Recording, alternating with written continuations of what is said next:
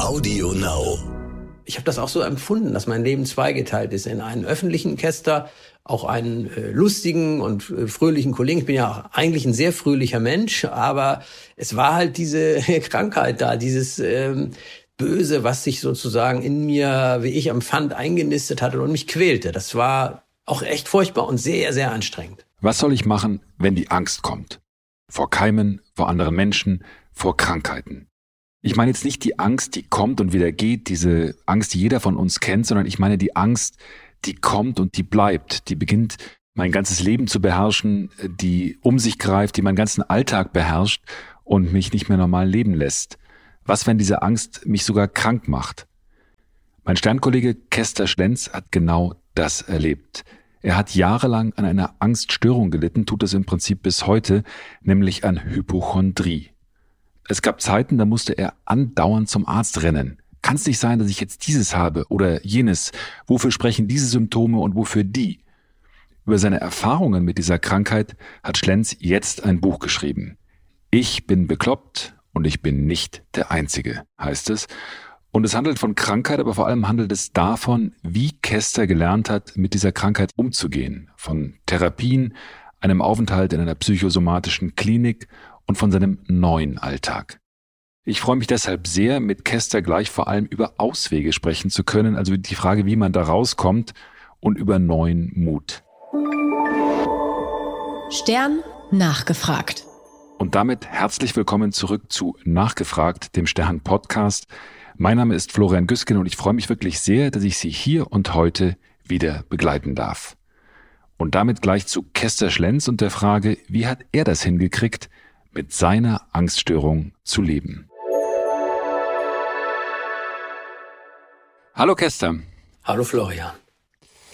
Du bist Sternautor, schreibst Titelgeschichten, führst Selbstgespräche, äh, du schreibst aber auch Bücher und jetzt hast du eins geschrieben über eine Krankheit, an der du gelitten hast und immer noch leidest, eine psychische Krankheit, eine Angststörung.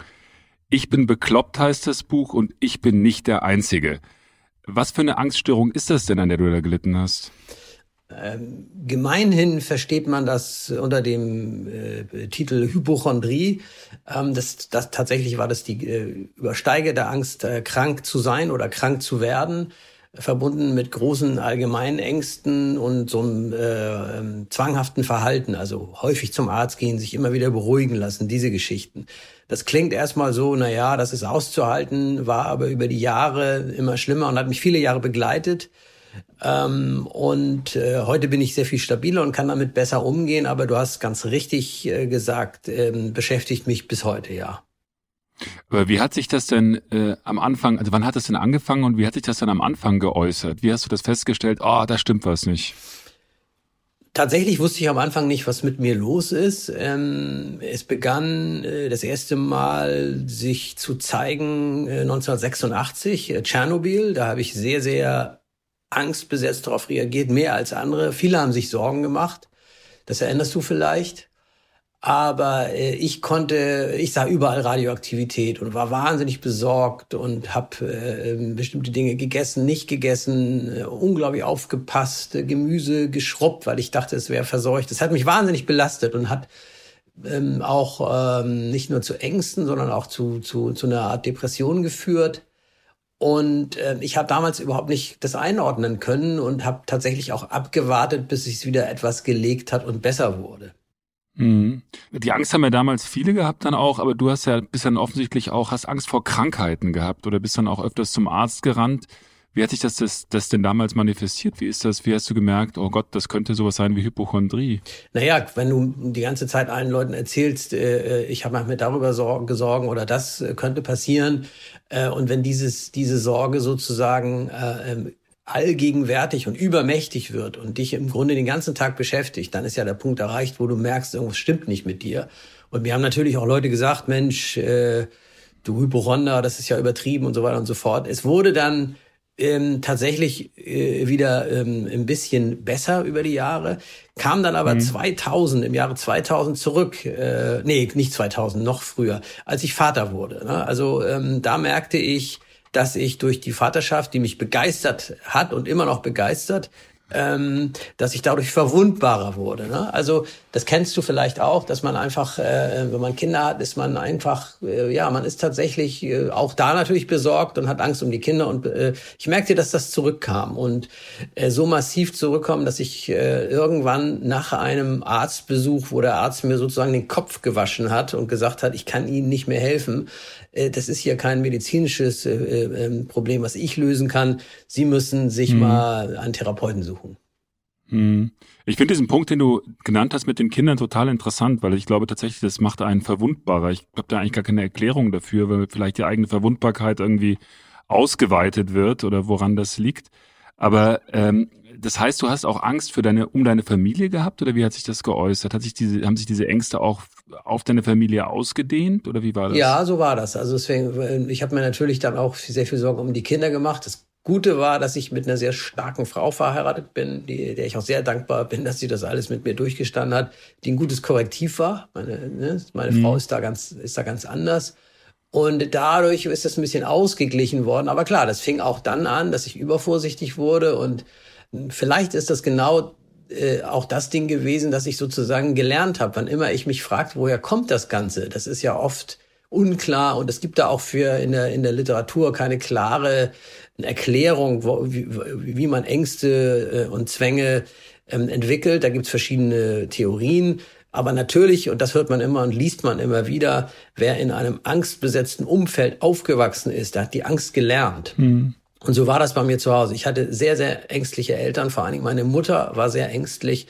Die hat noch auf dem Sterbebett zu mir gesagt, äh, pass auf, äh, wenn, wenn du über die Straße gehst nachher. Da war ich 62 mhm. und sie über 80. Äh, das zeigt ja so ein bisschen, wie sie getickt hat. Aber das, äh, wie gesagt, und ich fing an, das Gleiche zu machen. Und zum Glück hat meine Frau da auch einen Riegel vorgeschoben. Und ich habe mir dann ja auch Hilfe geholt und äh, bin zu einem Therapeuten gegangen. Mhm.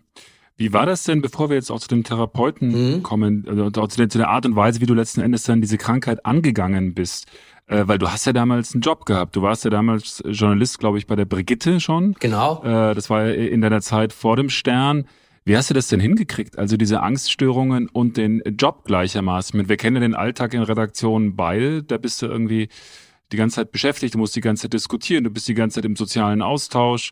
Äh, wie, wie hast du das gemacht? Wie, wie ist das abgelaufen?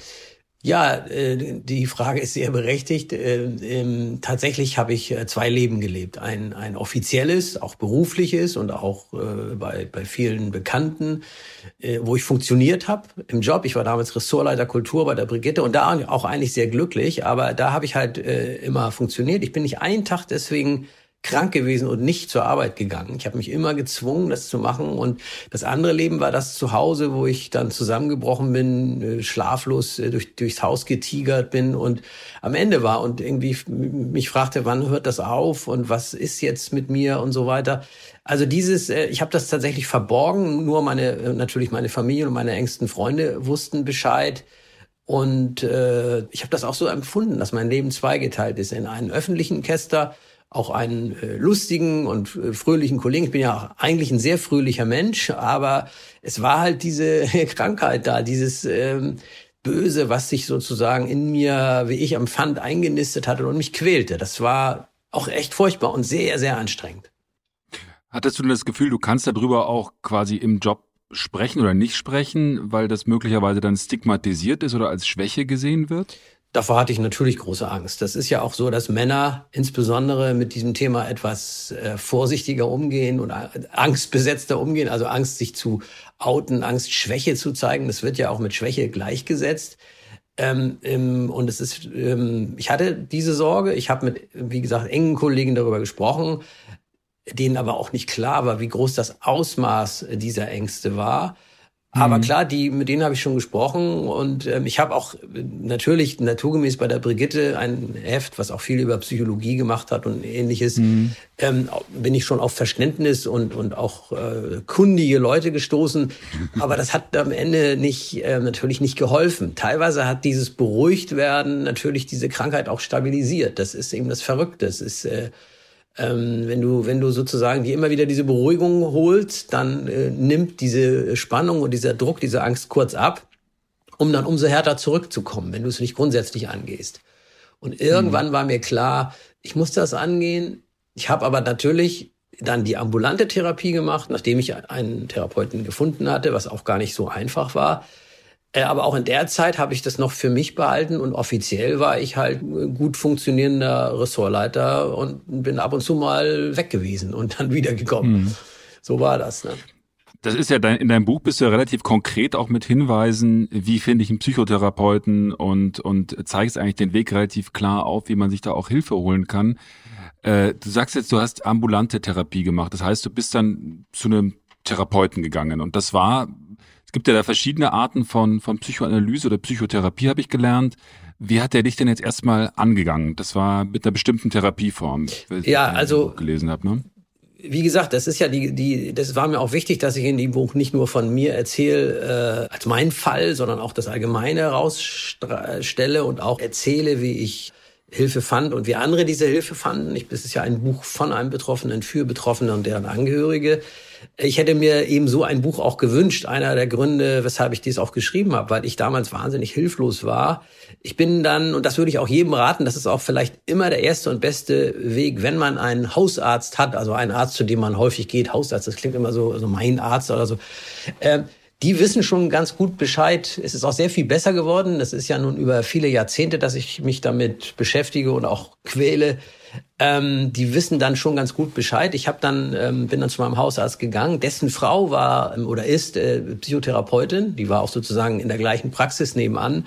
Der hat mich dann da erstmal hingeschickt, die hat sich das angehört und gesagt, das klingt nicht gut, das, da müssen wir was machen, ich habe da jemanden für Sie.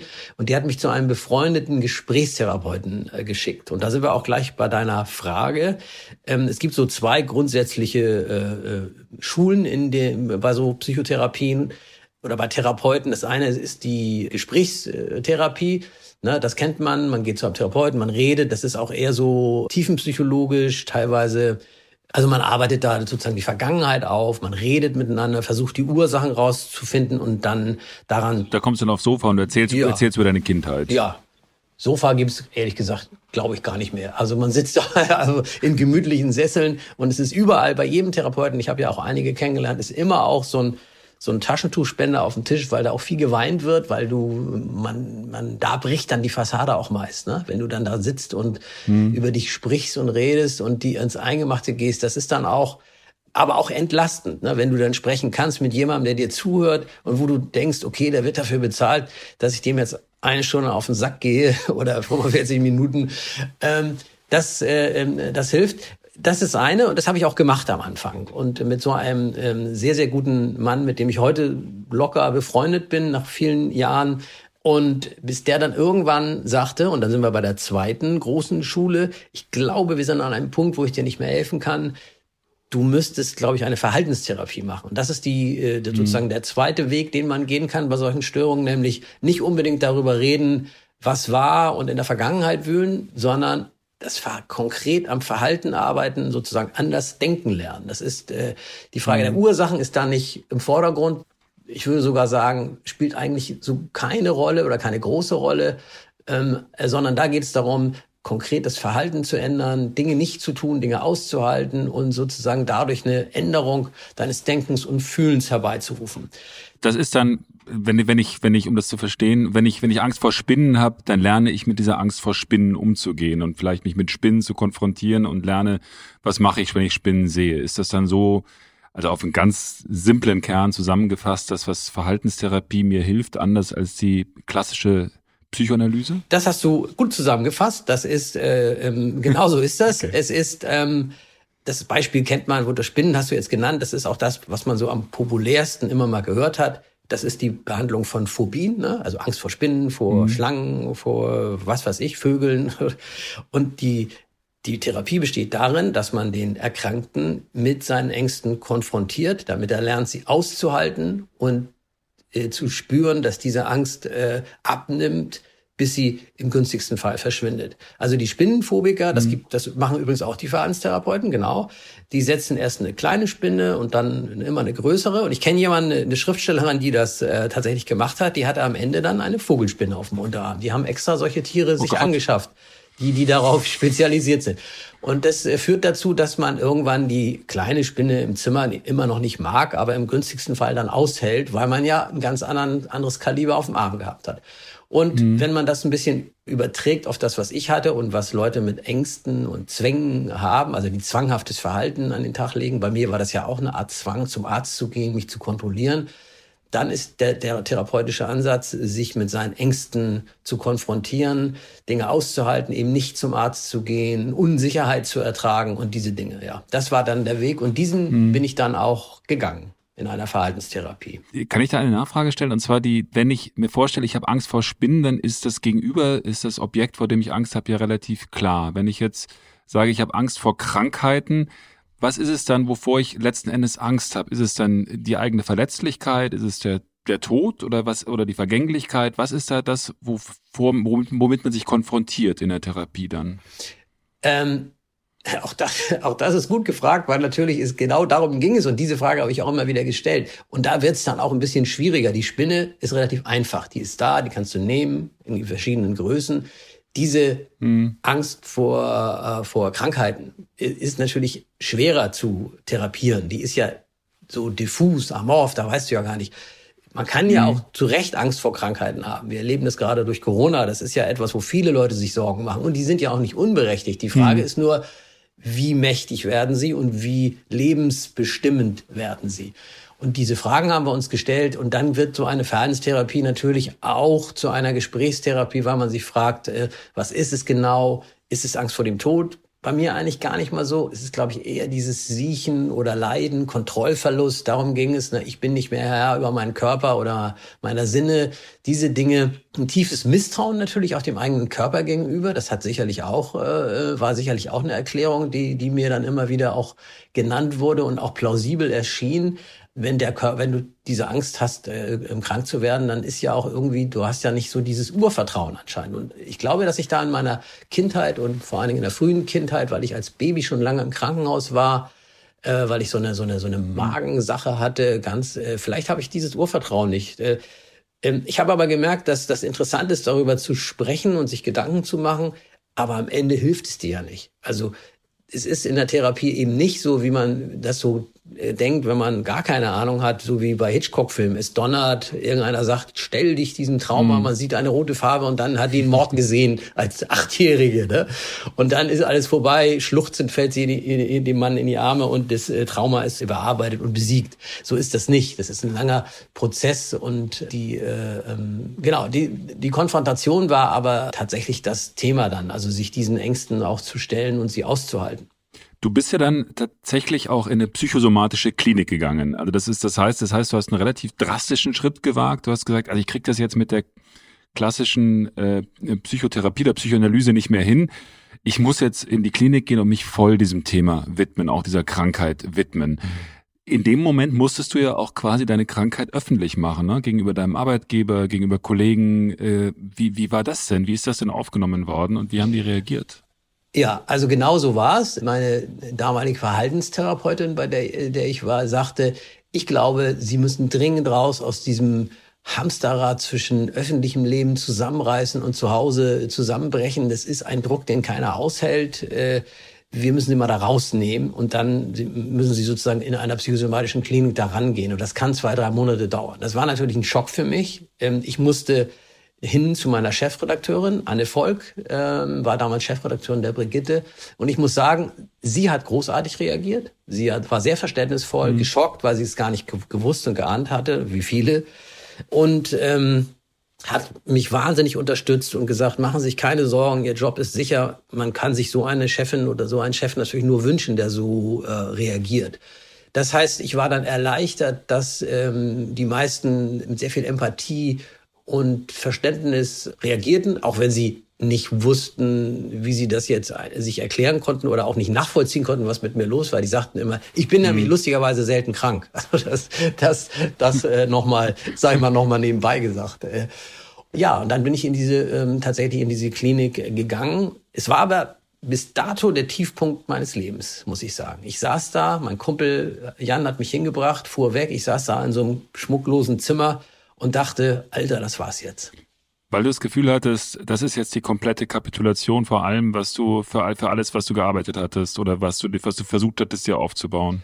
Genau, ich dachte, mein, mein, mein ganzes Leben, all das, ich war ja glücklich eigentlich. Also äh, wenn diese äh, Störung nicht gewesen wäre. Ich war, bin glücklich, war und bin glücklich verheiratet, habe zwei gesunde, hervorragende, äh, hervorragende, tolle Söhne und äh, hatte einen super Job. Ich habe nebenbei Bücher geschrieben, die gut liefen. An sich müsste, hätte mir die Sonne aus dem Hintern scheinen müssen.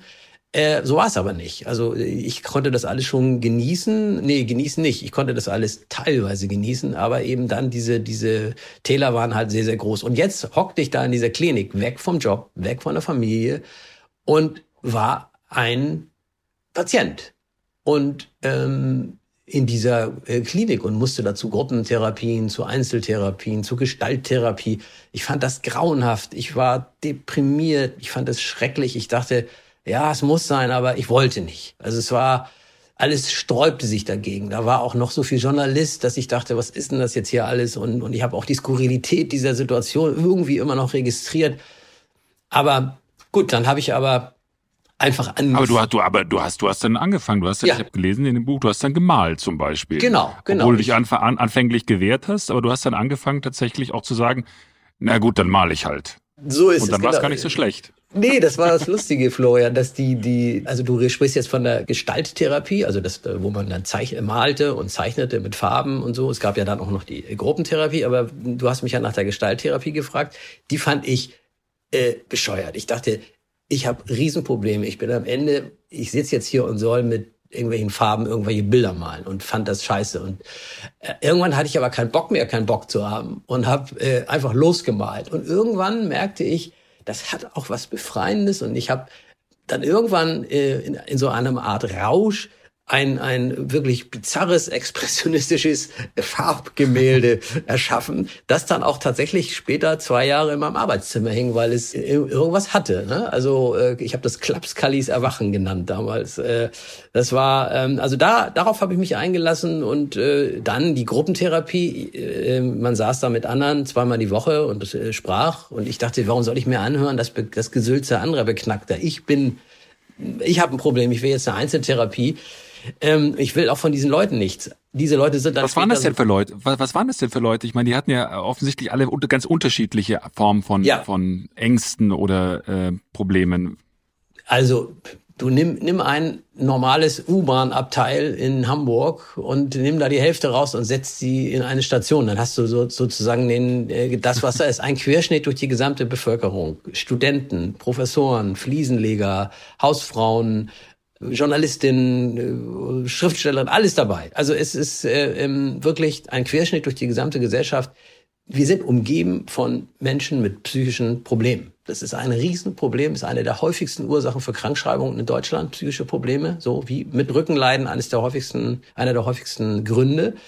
Du triffst die eben da alle. Und am Anfang habe ich mich, wollte ich mit denen nichts zu tun haben, weil ich mit mir eben auch beschäftigt war. Später bin ich dann mit einigen echt befreundet gewesen und ich habe dann sehr schnell gemerkt, dass diese Gruppentherapie, so doof ich sie am Anfang fand, wahnsinnig gut und hilfreich war, nachdem ich sozusagen diese arrogante Hülle, die noch da war, abgelegt hatte und einfach erkannt habe, mhm. das sind Mitpatienten, das sind Leute mit dem gleichen oder ähnlichen Problem, denen es auch scheiße geht. Und als das sozusagen gesagt war, konnte ich mich darauf einlassen und dann haben wir uns da auch gegenseitig geholfen und unterstützt bei diesen Übungen, die man dann machen muss, die eben diesen Konfrontationsübungen zum Beispiel. Und das war ein großer Teil der Genesung, glaube ich, war auf diese, ist auf diese, äh, oder des sich besser fühlens ist auf diese Gruppentherapie zurückzuführen. Du hast in dem Buch irgendwann mal geschrieben, eine der wichtigsten Lehren war für dich, die Nase bloß nicht zu weit oben zu haben, wenn ich ja, genau. mit solchen Sachen umgehst. Was bedeutet das denn in dem Fall? Naja, die, die, ich saß da, hab da gefremdelt. Ne? Und ich, weißt du, äh, so, so schlecht es mir auch ging, ich kam natürlich äh, von, äh, aus einem Beruf, ne, den wir beide ausüben, bei Gruner und Ja. Und ich, ich, äh, ich sag's mal etwas äh, vereinfacht formuliert.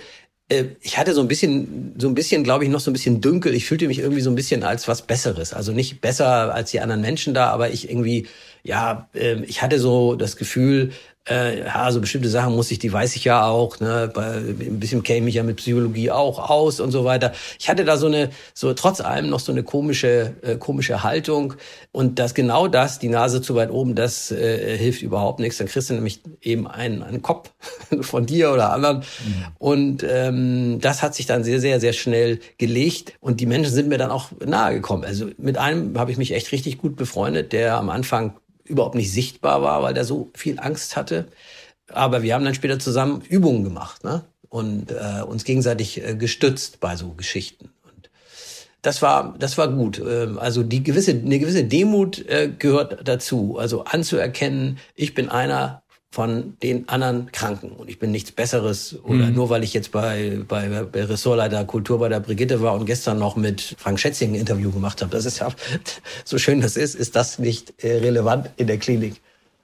Du hast ja gerade gesprochen von den Expositionen, also von, ihr seid ja mit euren Ängsten konfrontiert worden und ich fand ziemlich interessant, dass du in dem Buch ja schreibst, also erstmal ging es mir gar nicht so viel besser, sondern es ging mir dann immer beschissener und beschissener und ich, ein Tiefpunkt kam dann, als dir deine Therapeutin in der Einzeltherapie dich mit was ganz Hartem konfrontiert hat, nämlich mit einem medizinischen Lexikon.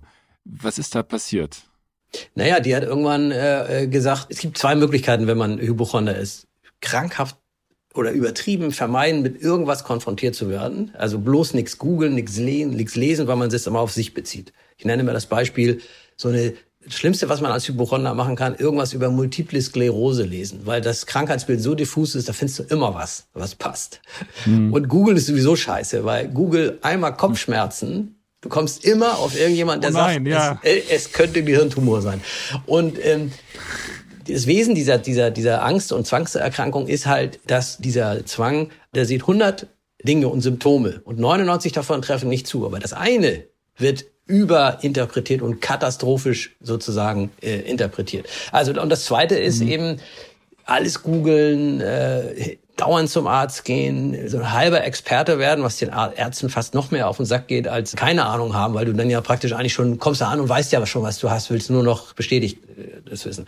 Und ich war ähm, eher auf der Vermeidungsebene angelangt und die hat mir dann gesagt, hier haben wir dieses Medizinlexikon, da haben wir alle schönen Krankheiten, die die Natur sich so ausgedacht hat. Das arbeiten Sie jetzt mal alles nacheinander durch. Diese Woche fangen Sie mal mit Herzrhythmusstörungen an, dann kommt Krebs und dann kommt dies und jenes und so. Das war äh, klingt, kann da jetzt natürlich drüber erzählen und auch äh, launig erzählen, aber das war schon ein Tiefpunkt, also weil das einfach mich unglaublich geängstigt hat und äh, ich fand auch immer was, was irgendwie zutraf. Und dann fand ich auch etwas, wenn, ich will jetzt nicht ins Detail gehen, aber dann war, fand ich etwas, was in unserer Familie möglicherweise häufiger ist, was ich natürlich aber sofort als Todesurteil interpretiert habe. Und dann kriegte ich wirklich richtig schwere Depressionen. Also vor der Heilung und dem Besserwerden kam erstmal der absolute Tiefpunkt. Ne? Und was hat dann dazu geführt, dass es dir tatsächlich besser ging? Also ich meine, wenn das der Tiefpunkt war und du sagst, ab dem Zeitpunkt ging es dann besser, was ist dann das, was dir wirklich geholfen hat, auch aus der Klinik rauszukommen und dann später tatsächlich auch, sagen wir mal, wieder, wieder leben zu können? Darum geht's ja vermutlich. Das war, also die Frage ist nicht leicht zu beantworten, weil es eben, es gab nicht diesen einen Tag oder diesen einen Punkt. Es gab, mhm. ähm, es war eine Mischung aus verschiedenen Dingen. Das eine war, sicherlich natürlich sich so ein bisschen selber zu relativieren. Da waren eben andere mit anderen Störungen oder mit anderen Geschichten und ich merkte, wir, wir, wir sind alle irgendwie auch so ein bisschen auf dem falschen, auf so einem falschen Trip, auf so einem falschen Weg. Äh, das äh, ist, hilft an sich alleine noch nicht. Ich glaube, dass ich sozusagen einmal ganz tief runter musste, konfrontiert werden mit meinen größten Ängsten und sie auch dann empfinden musste, um sie sozusagen dann am Ende besser anzunehmen. Und ich habe da später mit meinem äh, Therapeuten, zu dem ich heute noch in größeren Abständen gehe, aber immer noch hingehe, denn das Eis ist nach wie vor dünn, den habe ich auch gefragt, was glauben Sie denn, äh, wieso bin ich denn da? Wieso hatte ich irgendwann das Gefühl, ich kann jetzt wieder nach Hause? Und dann hat er gesagt, mhm. weil Sie losgelassen haben. Sie haben irgendwann akzeptiert, dass das Leben endlich ist, dass es Risiken gibt. Und wenn Sie jetzt eins haben, was vielleicht auch vernachlässigbar ist, aber irgendwie da ist, äh, gibt es zwei Möglichkeiten. Man verzweifelt und rennt jeden Tag zum Arzt oder man akzeptiert, dass äh, es ein gewisses Risiko gibt. Und ich habe tatsächlich in dieser Frage dann irgendwann akzeptiert, dass es da ist und konnte dann irgendwie besser damit umgehen. Er hat mir das auch so lustigerweise, das klingt immer so komisch, aber so, er meinte irgendwann zu mir, hier, nehmen Sie mal dieses Seil, wir machen jetzt mal eine Linie auf dem Boden. Und dann zog er an diesem Seil und sagte, ziehen Sie jetzt mal. Und dann haben wir so hin und her gezogen. Ich dachte, das ist ja bescheuert, was soll das? Und dann sagte er irgendwann, ähm, so, jetzt lassen Sie mal los. Und ich ließ los und ja, das ist natürlich dann erleichternd und man steht dann da und, äh, und er sagte, exakt, das ist es, worauf es ankommt. Sie müssen loslassen. Sie müssen auch aufhören zu ziehen oder sich ziehen zu lassen von dieser Krankheit. Lassen Sie los, akzeptieren Sie Dinge, die nicht zu ändern sind. Also es ist statt das könnte sein oder vielleicht oder so, sondern es ist. Und ähm, das waren, das ist ja nicht nur für mich als Kranker, sondern ich glaube für jeden eine ganz gute, ein ganz guter Tipp, mehr äh, das ist zu akzeptieren, was nicht heißt, dass man sich in alles fügen soll, aber ähm, zu leben und dieses Leben auch äh, als solches, als dieses Geschenk, was es ist, anzunehmen und nicht immer nur zu denken, was passiert morgen oder übermorgen und so weiter. Ähm, und ich habe mhm. das gemerkt, als ich irgendwann, ich bin oft in dieser Klinik, die sehr, sehr schön lag, in der Natur, bin ich oft alleine so äh, in so einen Wald oder in so, ja, in so eine Gegend gegangen, die ganz schön war. Auch teilweise, weil ich alleine da vor mich hinheulen oder traurig sein wollte es war auch eine schreckliche Zeit. Und irgendwann kam ich zurück und meine Mitpatienten, die, die ich auch gut kannte, saßen auf der Terrasse. Es war übrigens ein wunderschöner Sommer, als ich da in der Klinik war. Ein ganz, ganz schöner Sommer. Wie dieses Jahr auch übrigens. Wie dieses Jahr auch. Noch schöner war der. Und dann rief mir einer zu, den ich gut kannte, Mensch, Kester, da bist du ja wieder, wir hatten schon gedacht, du äh, hast dich aufgehängt. Und dann sagte ich, ach, weißt du, hatte keinen Bock da alleine so rumzuhängen. War jetzt ein, kein Spitzenwitzdialog, aber es hatte sowas Leichtes irgendwie und ich habe mich hingesetzt, mir einen Kaffee bestellt und auf einmal fühlte ich so eine sonderbare Leichtigkeit. Und ich glaube, das war ein entscheidender Moment, weil ich irgendwie dachte, äh, jetzt ist es soweit. Jetzt, jetzt, äh, jetzt hab ich, bin ich so weit stabil, dass ich nach Hause kann und da weiter dran arbeiten kann. Aber ich will wieder arbeiten, ich will wieder bei meiner Familie sein, bei meiner Frau, meinen Jungs. Und diese, dieser Gedanke, dieses Gefühl wurde dann einfach so stark, dass ich dann auch gesagt habe, ich möchte jetzt, glaube ich, mal nach Hause. Hm da, da geht es ja viel dann um die Frage, ich möchte wieder Leben einatmen und möchte wieder irgendwie selbstbewusst auch leben und, und positiv sein. Ich fand das in dem Buch total interessant, dass du viel über den, den Soziologen Hartmut Rosa geschrieben hast, ähm, der ja auch und um die, diese Frage, wie du, wie du Lebendigkeit erzeugen kannst und was du eigentlich brauchst, um dich lebendig zu fühlen. Und du hast ihn zitiert mit der These, äh, dass Lebendigkeit vor allem dadurch kommt, dass man der, dem Unverfügbaren begegnet, also dem, was man gerade nicht hat. Mhm.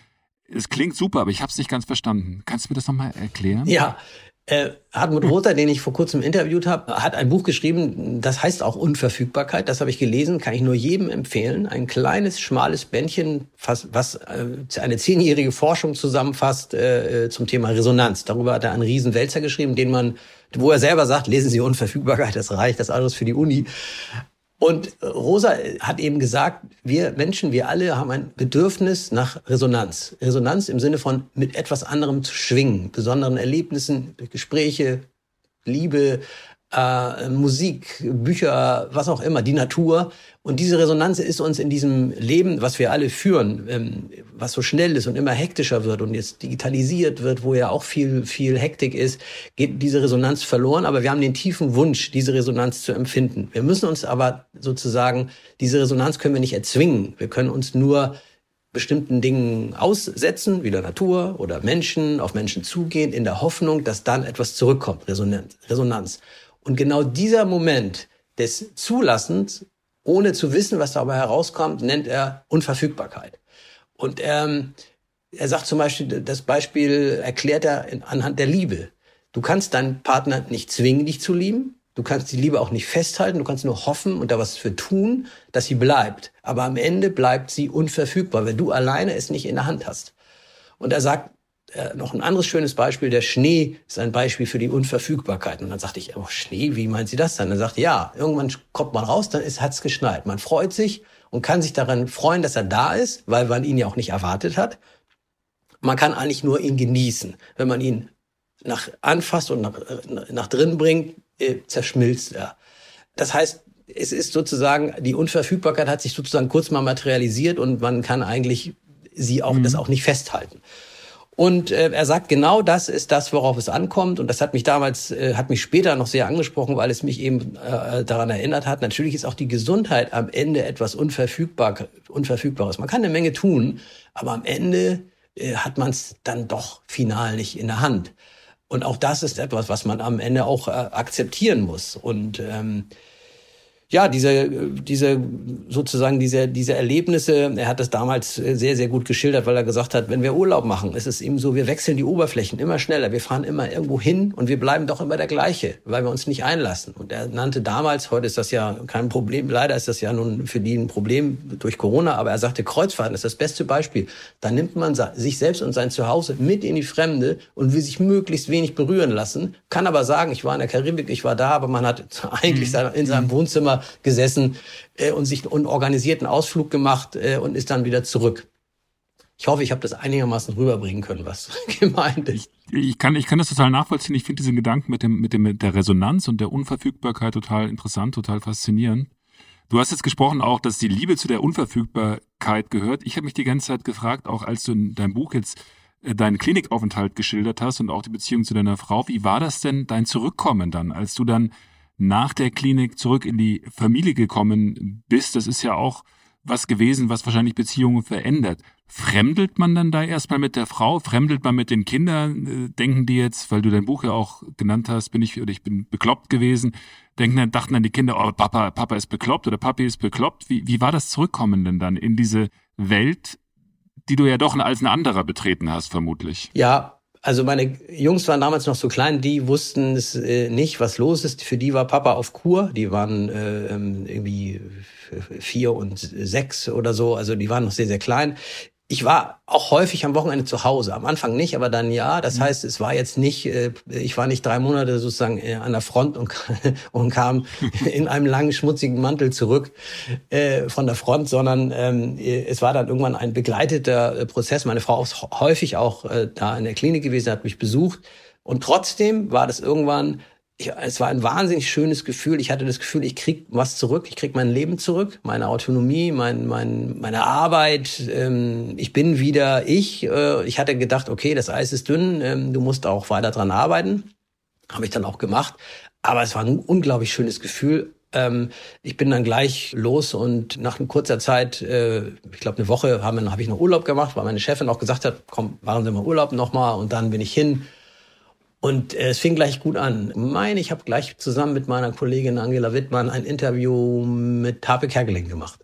Also, das war gleich ein schöner Anfang. Also, und ich dachte, ja, so ist es gut. So muss das sein. War damals schon bekannt, was für psychische Probleme auch Harpe Kerkeling hatte? Nein, nicht, nicht im Ansatz. Ähm, das kam erst später durch seine Autobiografie. Mhm. In deinem Buch beschreibst du ja auch, dass ähm, du deinen Vater, der kurze Zeit später an Krebs gestorben ist, äh, zu dem entscheidenden Gespräch mit dem Onkologen begleitet hast. Als also da klar war, die Frage oder die Frage beantwortet ist, wie sind ihre Chancen? War das vor oder nach der Therapie? Das war nach der Therapie, da war ich schon beim Stern. Ähm, wie hast du das ausgehalten? Schwer, äh, schwer, aber irgendwie schon. Es war, ist natürlich absurd. Ich habe zwei Geschwister. Dass ausgerechnet ich der Arztbeauftragte geworden bin, war äh, natürlich völlig irre. Es war einfach so, kein anderer wollte es machen. Meine, äh, nicht, weil sie keinen Bock hatten, aber weil jeder gemacht hat, was er äh, am besten konnte. Meine Schwester hat, die in Saarbrücken lebt, also weit weg war, hat so ein bisschen Jurist, die ist Juristin, die hat so ein bisschen juristische Geschichten geregelt und Anträge gestellt und so weiter. Mein Bruder war der war der Organisator und Finanzminister, der der kann das ganz gut und so und dann hieß es ja Kester, du kannst am besten sabbeln und mit Sprache umgehen, dann dann mach du mal diese Gespräche, du kriegst dann du kannst ihm ja dann zur Seite stehen und ähm, es blieb mir also nichts anderes übrig und das war schon hart. Ähm, also hart, also A, weil mein Vater mir natürlich wahnsinnig leid hat und B, weil ich natürlich dann da also bei einem Onkologen im Wartezimmer zu sitzen, neben diesen ganzen Broschüren, das war so, als wenn ich irgendwie im Dschungel mit fünf Tigern, drei Löwen und ich weiß nicht was äh, zum Pokern verabredet gewesen wäre. Also das ist, äh, war schon, äh, das war schon irrwitzig. Ähm, aber ich habe es dann irgendwie durchgestanden. Wie, mit was für Tricks stellst du dich denn auf solche Herausforderungen im Alltag ein? Man begegnet denen jetzt, du begegnest denen wahrscheinlich konstant jetzt. Gibt es da bestimmte Tricks, die du anwendest, um zu sagen, ich komme damit klar, wenn ich merke, oh, es geht wieder los?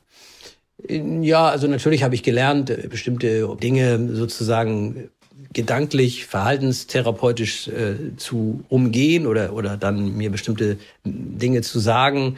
Bis hin zu, das bin nicht ich oder, oder nicht, ich habe Angst, sondern da ist Angst. Das sind so Dinge, dass man einfach feststellt, das hat jetzt, soll jetzt nicht diese, diese unglaubliche Bedeutung und Macht haben. In gewisser Weise auch natürlich eine Form von Akzeptanz, dass es diese Dinge gibt und dass sie passieren und dass man sie dann am Ende, wenn sie dann passieren, eben auch aushalten muss. Und ähm, ich habe meinen Vater auch wirklich bis zum Schluss begleitet. Also jetzt, er ist ja dann später in ein Hospiz gekommen. Und ähm, dieses sehr gut betreute und am Ende auch äh, sanfte Sterben, das ihm dort geschenkt wurde, hat mich ein Stück weit tatsächlich auch versöhnt damit und auch ein bisschen beruhigt, weil ich gemerkt habe, auch das ist etwas, was jeder von uns irgendwann hinter sich bringen muss. Und das äh, muss nicht dramatisch und so schrecklich sein, wie es manchmal klingt. Ich, würd, ich will es jetzt nicht schöner machen, als es ist, aber ähm, es ist dann am Ende auch okay gewesen, auch für ihn. Und das hat mich schon auch damals äh, beeindruckt. Ich fand dieses äh, Hospiz, das er nicht wollte und dann aber musste, äh, und ich habe gemerkt, er hat sich vom ersten Moment an in dieser Einrichtung wohlgefühlt.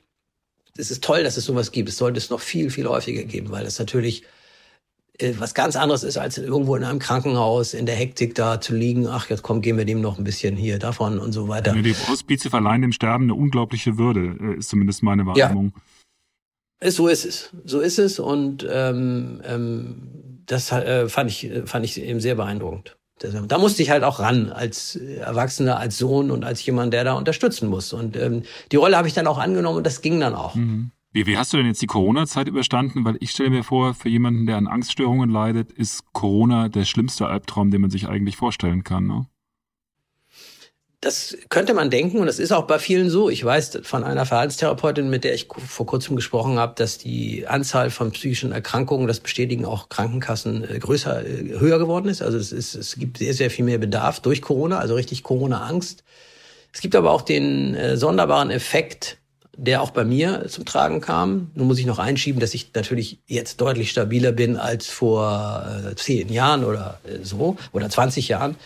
Ähm, da wäre das vielleicht anders gewesen. Ähm, aber bei dieser Corona-Angst ist es tatsächlich so, die ist so, wir sind alle betroffen und die ist so allgegenwärtig, dass ich so ein bisschen eher das Gefühl hatte, ja, das ist jetzt etwas, wo jeder durch muss. Da gibt's äh, verschiedene Dinge, die man tun oder machen muss. Es war echt eher vielleicht so ein bisschen der Effekt, ja, jetzt seht ihr mal, wie das ist, wenn man dauernd Angst hat. Und ich meine, alle waren am Händewaschen und am nichts anfassen und hier und so. Sowas habe ich ja auch gemacht. Nur ohne Grund. Mhm. Ich hatte ja diese übertriebene Angst vor, vor Krebs, vor AIDS, vor Viren, vor was Geier was und habe ständig meine Hände gewaschen und war wahnsinnig vorsichtig. Jetzt war das sozusagen der, der Verhaltensmainstream. Ne? Du erinnerst dich an die Anleitung zum vernünftigen Händewaschen und mhm.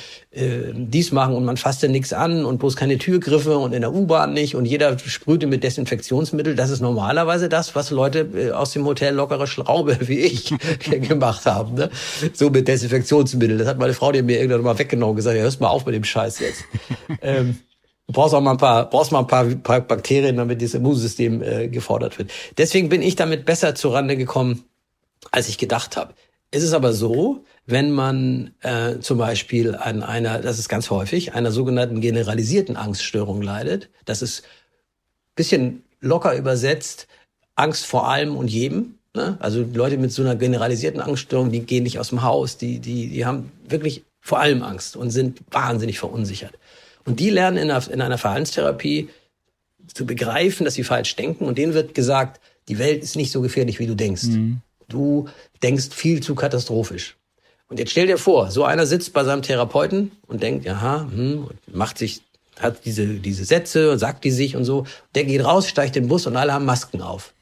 Der absolute So ist es. Das heißt, die, die Ärztin, die Therapeutin, die mir das erzählt hat, die auch ein, ein Zentrum für Verhaltenstherapie leitet, sagte mir, viele meiner Patienten, die auf gutem Weg waren, sind leider wieder sehr, sehr krank geworden, weil für die das, äh, und das hätte ich sicherlich damals auch so empfunden, für die war das die ultimative Katastrophe, eine diffuse Bedrohung, unsichtbar, jeder kann infiziert sein. Das ist für, für, für Leute, die so gestrickt sind und so drauf sind, die absolute Hölle. Mhm. Klar. Und das wird uns auch länger beschäftigen noch. Das Wohltun an deinem Buch ist ja, dass du gar nicht vorgibst, du hättest jetzt, sei es der Psychologe oder sei es der Psychiater, sondern dass du letzten Endes tatsächlich aus der Sicht eines Betroffenen äh, schreibst. Wenn wir jetzt davon ausgehen, dass viele Leute tatsächlich in dieser Corona-Krise mit der möglicherweise generalisierten Angststörung zu tun haben und nicht wissen, was sie tun sollen, was ist denn der wichtigste Tipp aus seiner Sicht? Wie können die sich Hilfe holen? Wo, wo müssen sie sich hinwenden? Wo müssen die anrufen? Was tun, wenn du tatsächlich, so wie du beschrieben hast, vor lauter Angst weder ein noch ausweist? Also da gibt es zwei wesentliche Tipps, nämlich für die Betroffenen und für die Angehörigen und Freunde der Betroffenen. Fangen wir mit den Betroffenen an.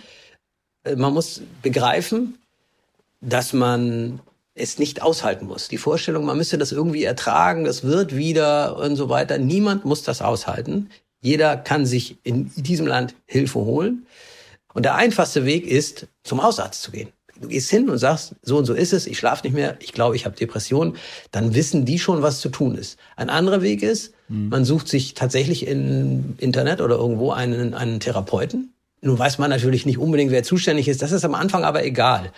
Seit 2014 müssen alle Psychotherapeuten, ob jetzt Verhaltens- oder Gesprächstherapeuten, Sprechstunden Zeiten in der Woche frei halten. Das hat, das hat, hat mhm. sich geändert, das Psychotherapiegesetz weil man gemerkt hat, dass so viele Leute so irrebedürftig sind, dass erstmal der erste Druck raus muss, dass sie jemandem sagen können, was ist und ihnen dann gesagt wird, was der richtige Weg wird. Und diese Therapeuten können dann schon mal ein bisschen einschätzen, was ist mit dir, was ist vielleicht der richtige Weg. Das heißt nicht, dass man da gleich eine Therapie beginnen kann. Das muss ich sagen. Man wartet manchmal 14, 15, manchmal bis zu 20 Wochen, bis es dann richtig losgeht. Aber es gibt da noch Zwischenstufen. Fünf Stunden kriegt man manchmal so eine mhm. Kriseninterventionstherapie oder wie man es nennt. Also da gibt's verschiedene Möglichkeiten. Das ist der sozusagen der der der richtige Weg. Dann ähm, mir haben geholfen. Damals gab es noch nicht so viele. Ich will jetzt hier nicht Werbung für mein eigenes Buch machen, aber natürlich ähm, in meinem Buch ist hinten auch eine Literaturliste drin. Es gibt wahnsinnig hilfreiche Bücher, die einem schon mal so ein bisschen trösten und halten können, weil man, also als ich dann Bücher über Hypochondrie und Zwangserkrankungen gelesen habe, habe ich, das war für mich eine, eine, eine Offenbarung, weil ich dachte, was, ach so, so ist das. Das hab, allein. Das genau. Erstmal, ich bin nicht allein und das habe ich also. Das ist, äh, es war irre, was ich da auch alles gelesen und gelernt habe. Und es gibt ein großartiges Buch über Depressionen von Matt Haig, heißt er. Gute Gründe am Leben zu bleiben, heißt das. Ein Engländer. Das beste Buch über Depressionen, was ich kenne, ist bei mir auch hinten empfohlen. Äh, da dachte ich auch zwischendurch, äh, das ist ja meine, meine Geschichte. Und er hat ja die gleichen mhm. Gedanken gehabt wie ich. Das ist wirklich sehr, sehr hilfreich, äh, die richtige Literatur zum Hausarzt oder zu einem Therapeuten zu gehen.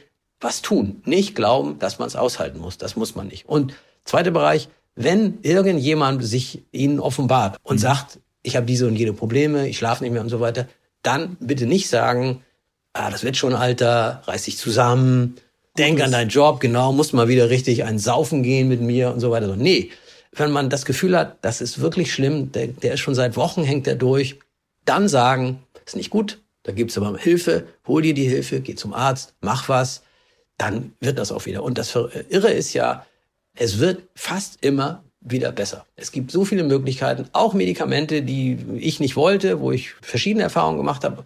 Aber auch da gibt es mittlerweile große, große Erfahrungen und einen, und einen reichhaltigen Schatz. Man wird jetzt nicht mehr abgeschossen wie früher in den 50er Jahren, äh, sondern äh, da gibt es verschiedene Möglichkeiten, die zumindest diesen Krankheiten und diesem wahnsinnigen Druck die Spitzen nehmen, um einen auch therapiefähig zu machen. Und da sollte man aber mit Experten äh, drüber reden und sich nicht selber irgendwas holen oder auf dem Schwarzmarkt kaufen.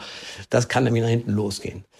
Das waren, wären meine Tipps. Das ist total, total ermutigendes Signal, dass du sagst, Leute, es geht wieder raus und ihr kommt da raus und es gibt tausend oder es gibt mehrere Wege, wie ihr das schaffen könnt. Das finde ich insgesamt ja ziemlich ermutigend.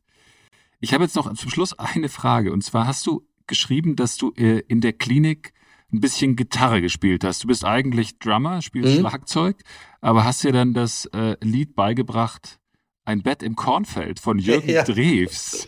Warum ausgerechnet dieses Lied? Und die Frage, spielst du das hin und wieder an Tagen, an denen es dann besonders düster ist, immer noch? Nein, äh, eine, gute, eine gute Frage. Ich, meine Frau brachte mir diese Gitarre ich habe immer als Schlagzeuger immer eigentlich so ein bisschen die Gitarristen beneidet. Die fand ich immer viel cooler. Die standen da und solo und geil und so weiter. Und ich war ja Drummer und das bin ich auch immer noch. Aber ein, ein kleines Lernbüchlein hat sie mir dazu mitgebracht. Und der erste Song, der da, der da erklärt wurde, war eben ein Bett im Kornfeld. Und weil das, glaube ich, nur drei Akkorde sind. Und die habe ich gespielt und dann vor mich hingesungen und gesummt. Und habe dann also in diesen vielen drei Monaten dieses Lied bis zur Perfektion eingeübt. Es hat keine tieferen Gründe und spielt es auch heute äh, nicht mehr. Höchstens noch die, die, die Witzversion von, ich glaube, es ist von Phipps Asmussen gewesen, ein Korn im Feldbett. Gut, also äh, es wäre jetzt ein bisschen Platz zu sagen in diesem, in diesem Sinne. In diesem Aber, Sinne. Äh, dir vielen Dank für das Gespräch, dir weiterhin alles Danke. Gute und äh, bis demnächst einmal live in der Redaktion Ja. des Stern. Danke, Danke Florian. Ciao. Tschüss. So, damit wären wir durch für heute. Folgen Sie uns, abonnieren Sie uns, bewerten Sie uns. Mich wird das wie immer wahnsinnig freuen. Und jetzt wünsche ich Ihnen vor allem ein schönes Wochenende. Vielleicht wird dieses Jahr etwas ruhiger als das letzte, auch in Berlin und vor allem rund um den Reichstag. In diesem Sinn, alles Gute, bis zum nächsten Mal. Tschüss. Stern nachgefragt. Dieser Podcast ist Teil der Initiative Zeit, die Dinge neu zu sehen. Audio Now.